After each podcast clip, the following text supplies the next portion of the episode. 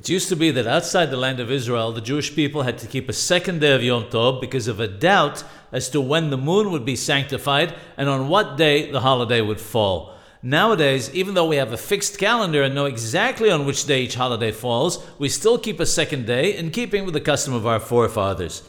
The question is, why should this be so with regard to Shavuot? The dates of all the holidays are specified in the Torah except for Shavuot.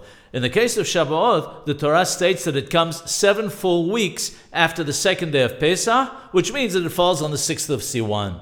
Once we know when Pesach falls, we know exactly when Shavuot falls. So what's the need to have a second day in the diaspora? The answer is that the Hachamim ordained that there should be a second day of Yom Tov on all holidays so that there should be no confusion between one holiday and another.